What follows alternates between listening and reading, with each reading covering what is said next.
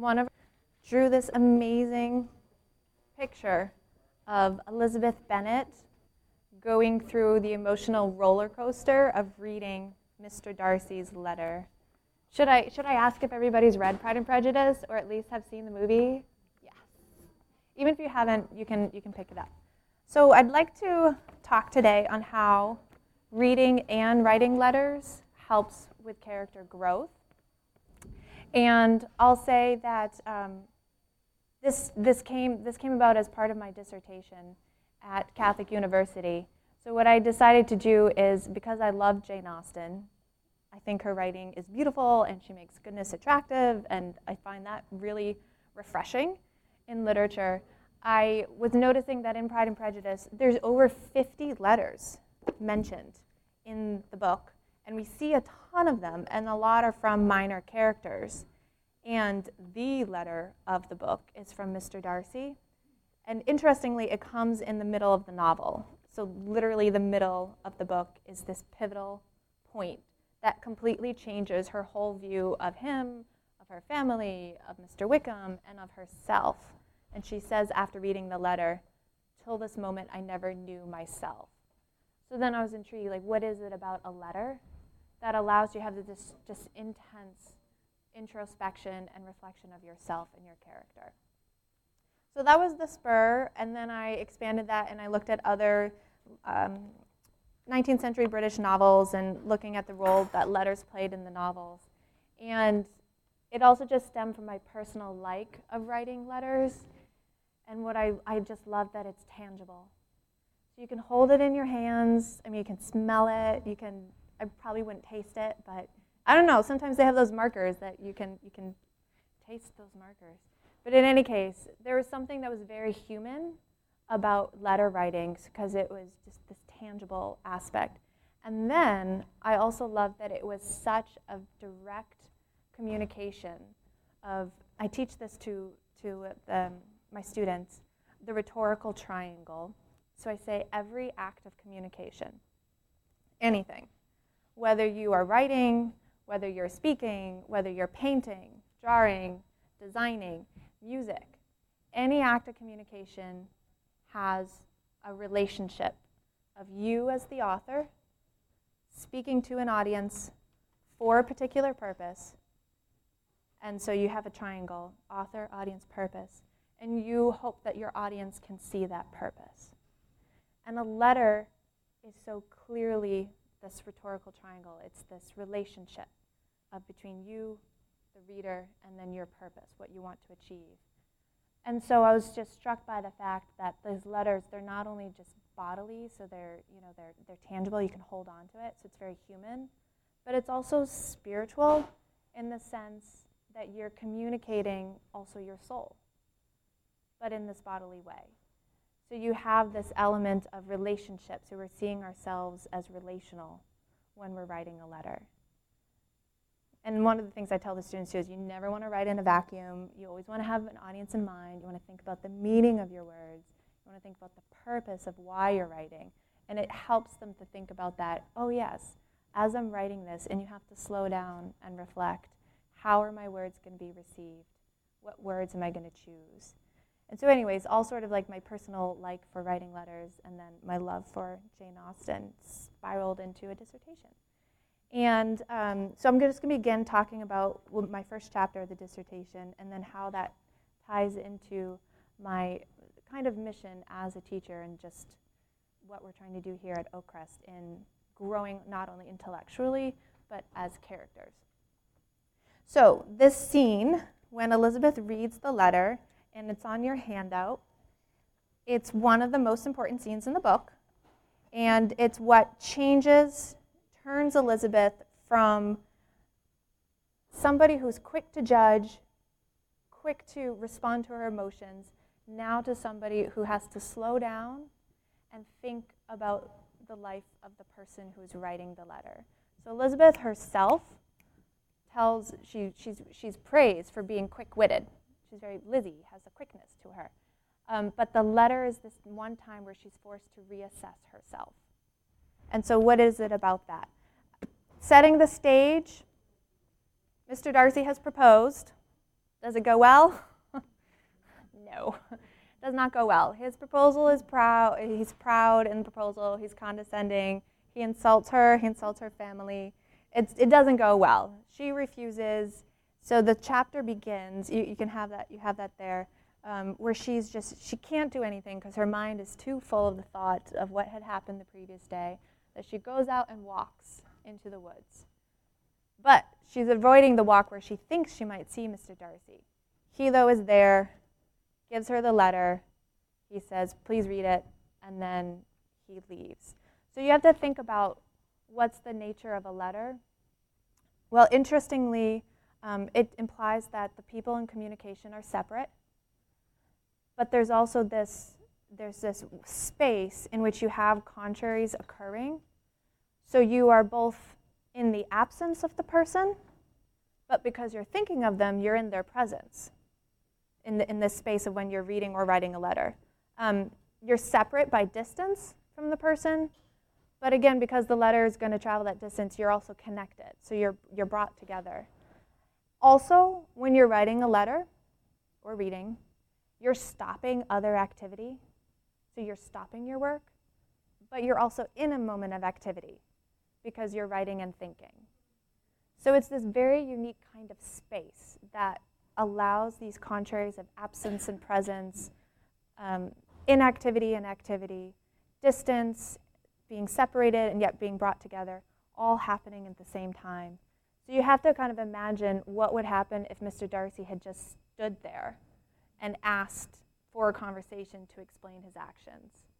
You know, how might Elizabeth have responded? in the state that she was in, she probably would have, again, rejected him or possibly just walked away.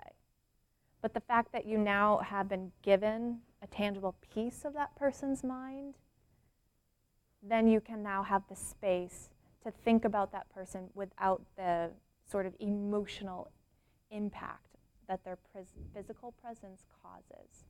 So that's really important about letter writing of it actually by its nature encourages you to take time apart from the busyness of the everyday life. Um, also, I find this interesting that Darcy at one point has said he's not comfortable with speaking to strangers, and then but he writes uncommonly well. And Elizabeth is praised for being a great reader. So it's sort of that this letter is actually a perfect place for them to interact because he writes well and she reads well. And then we'll see how well she does read. Um, okay, so talking about the relational aspect of letter writing, there's both, you need to have understanding and imagination.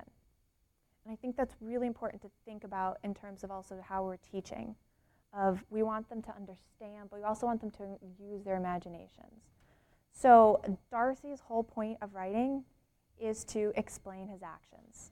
He wants to be understood. He wasn't understood. He desperately wants to have that. He says he demands it of her justice, that he be listened to and understood of why he acted the way he did. And the way in which he's writing it, which is very lawyerly, and there's a lot of objective words and just terminology, it's, it's very much like this logical defense. Like it's very point by point by point. But again, he's showing, you know what, all of my actions stemmed from love and care for my friend and family. And I think that's what we don't see a whole lot of, of Darcy's inner life. Uh, we just sort of see that proud exterior and the way he snubs Elizabeth and the way he comments about her family. But we don't actually, you know what, what are his motivations? And he, and he really does care for his friend. And that's why he wanted to separate him because he didn't think this was good for his friend. And he cares for his sister. And that's why he kept a secret that involved his sister. So Elizabeth is, is seeing Darcy's attempt to be understood, but she's also seeing he cares, he cares deeply and he has loyalty. Um, so he so the next thing that so you have this desire to be understood when you're writing a letter and reading it.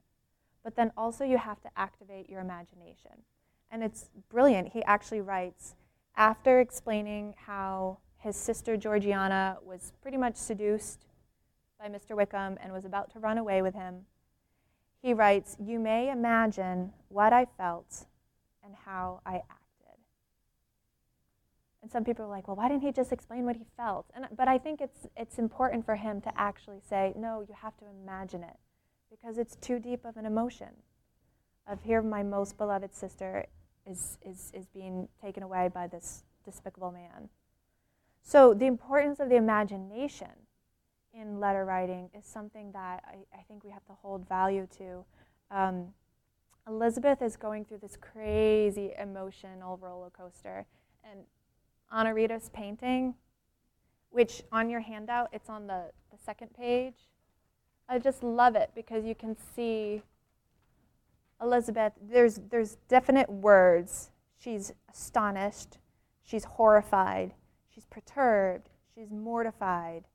So you have all these very strong and conflicting emotions happening. And that's clouding her judgment. So, because her emotions are changing, it's really important for her to take time and have the space to reflect. And so, what's interesting is that she, being outside, she walks for two hours thinking about and rereading the letter. And Austen writes that she read the letter three times in a row, then got too caught up in her emotions, stopped, tried to walk, couldn't, couldn't, so she had to unfold the letter again, read it again, read it again. And all the time that she's rereading it, you hear words of she's reflecting, she's recollecting, she's remembering. And so it wouldn't have happened. I don't think that that type of reflection would have happened if she were inside the house, but just having that space apart. And it wouldn't have happened if he was physically in front of her or if she was with her family. So it's important to think that um, apart from the physical presence, and yet you still have the presence of the person with the letter, that's where you can kind of sift through your emotions and then start to think objectively. So, in learning to read, she's complimented as a great leader, but in learning to read well, um, it gives her this time for reflection. So she, uh, let's see, there's this wonderful quote. So she wanders around the park for two hours, giving way to every variety of thought, reconsidering events, determining probabilities, and reconciling herself as well as she could to a change so sudden and so important.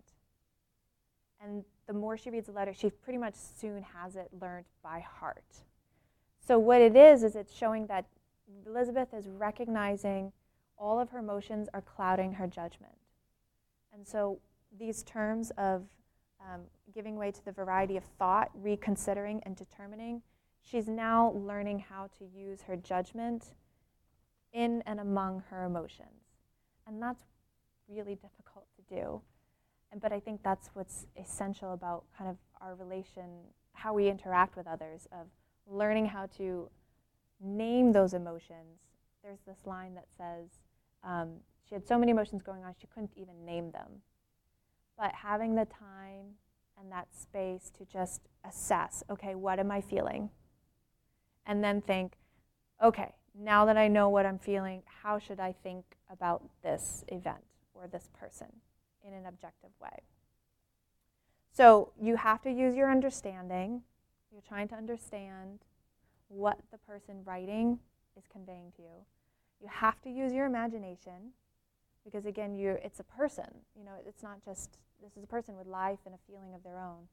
And then you have to have that courage. I would suggest it's courage to be able to self-reflect and think about are my judgments being clouded? by my emotions. Um, so there's all sorts of these, the, the head and the heart are coming together, um, but she's recognizing that in order to be objective and actually figure out what's true, she also has to be sensitive.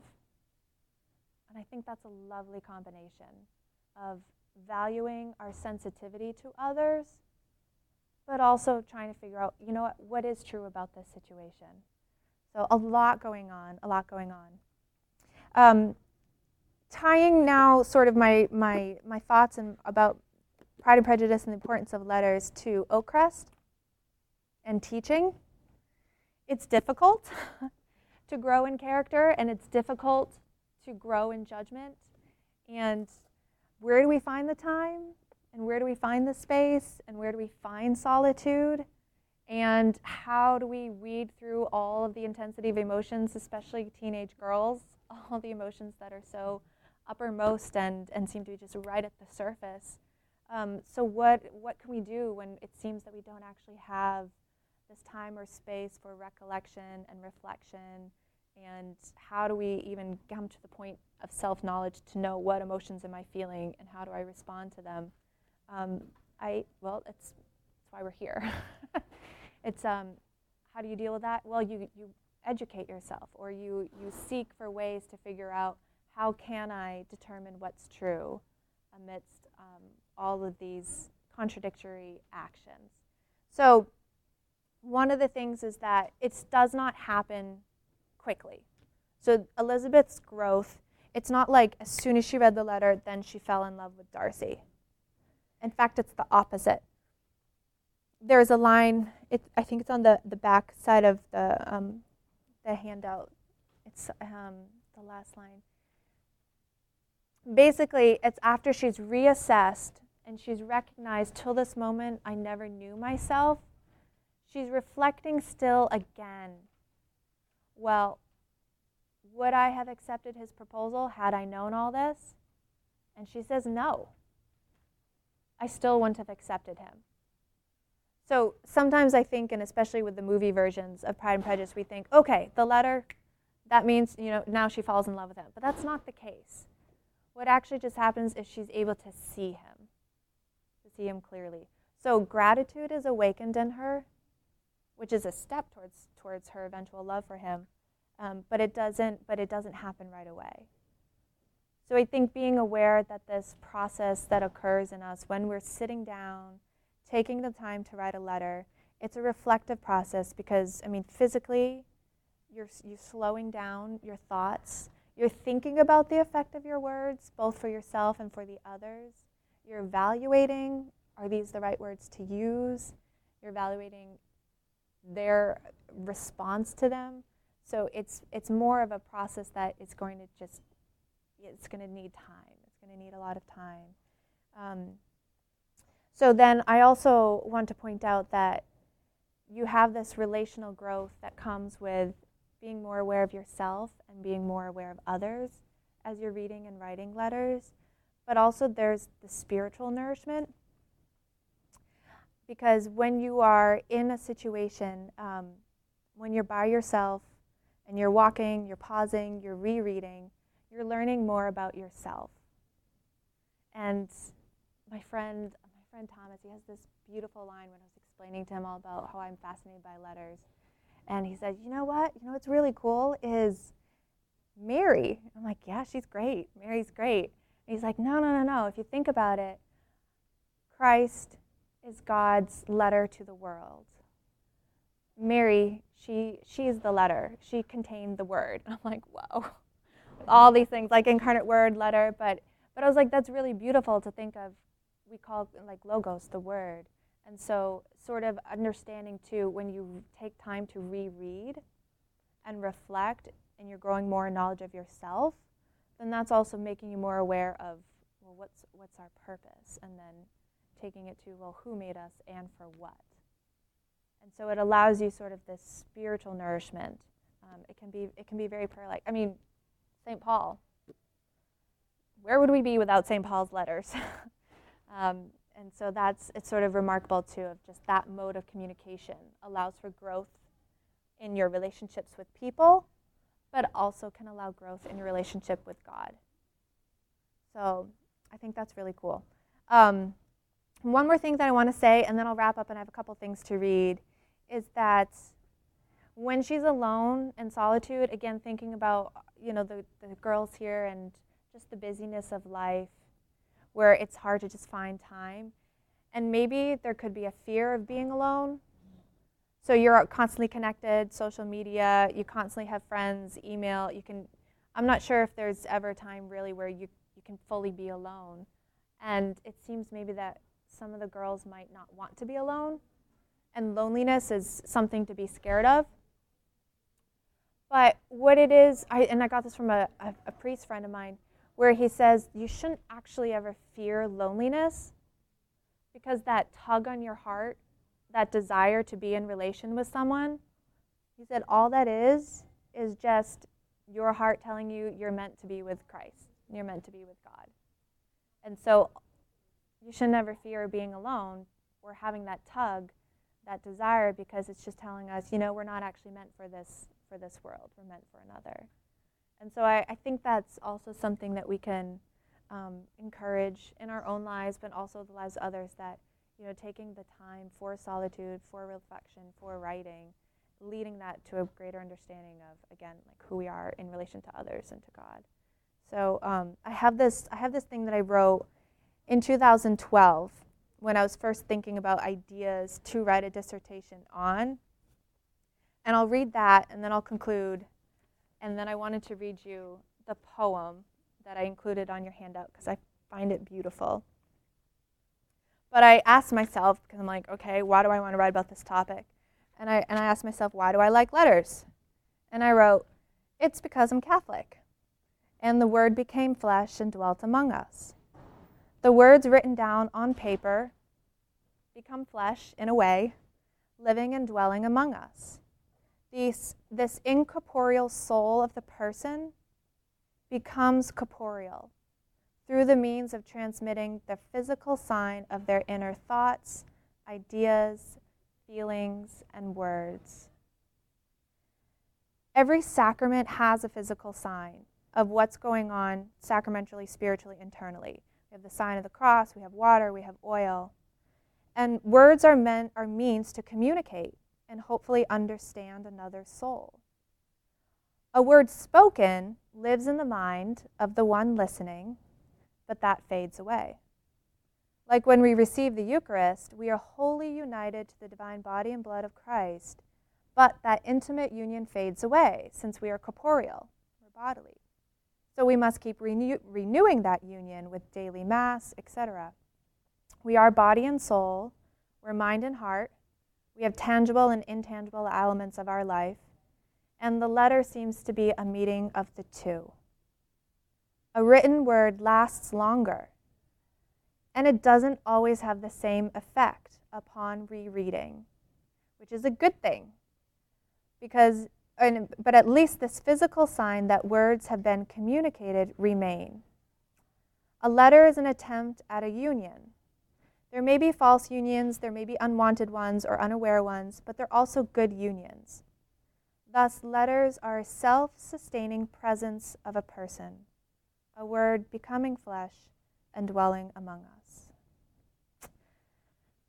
So that's what I wrote way back in 2012. and I said, um, and thinking again, my friend Thomas saying Christ is God's letter to the world. The more we read him and reread him and write to him and respond to him to continue that metaphor, the more we'll unite ourselves in these fruitful relations with him and those around us. So that's pretty that's that's it. Thank you. There's a poem that I'd love to read to you. Um, can I actually have someone's thank you, Mrs. Payne. So just to explain the handout, there's the chapter of where Elizabeth reads the letter and then responds to the letter. And what I underlined are all the differences in her emotions. So it's kind of interesting to reflect again on her understanding that it's important to assess the emotions before she becomes objective about how to think about Darcy. And then you have the hand drawn version of her later artwork.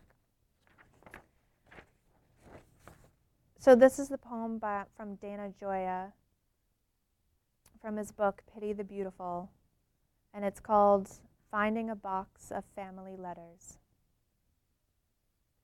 The dead say little in their letters they haven't said before. We find no secrets, and yet how different every sentence sounds heard across the years. My father breaks my heart simply by being so young and handsome. He's half my age with jet black hair. Look at him in his Navy uniform, grinning beside his dive bomber. Come back, Dad, I want to shout. He says he misses all of us, though I haven't yet been born. He writes from places I never knew he saw, and everyone he mentions now is dead. There is a large, long photograph curled like a diploma, a banquet 60 years ago. My parents sit uncomfortably among tables of dark suited strangers. The mildewed paper reeks of regret. I wonder what song the band was playing, just out of frame as the photographer arranged your smiles. A waltz? A foxtrot? Get out there on the floor and dance. You don't have forever. What does it cost to send a postcard to the underworld? I'll buy a penny stamp from World War II and mail it downtown at the old post office just as the courthouse clock strikes 12. Surely the ghost of some postal worker still makes his nightly rounds, his routine too tedious for him to notice when it ended. He works so slowly, he moves back in time, carrying our dead letters to their lost addresses. It's silly to get sentimental. The dead have moved on, so should we. But isn't it equally simple minded to miss the special expertise of the departed in clarifying our long term plans? They never let us forget that the line between them and us is only temporary. Get out there and dance, the letters shout, adding, Love always. Can't wait to get home. And soon we will be. See you there. The end. Thank you. Get your daughter stationery for Christmas. Anyways, thank you so much. Yes.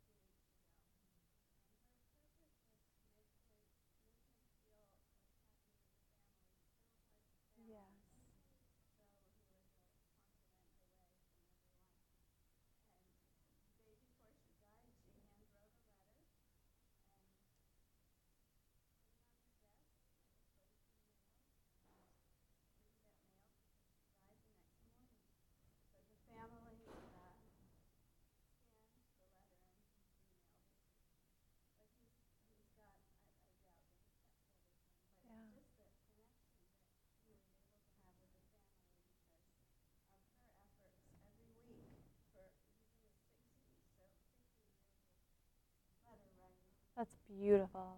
That's so beautiful. Yeah. Yes.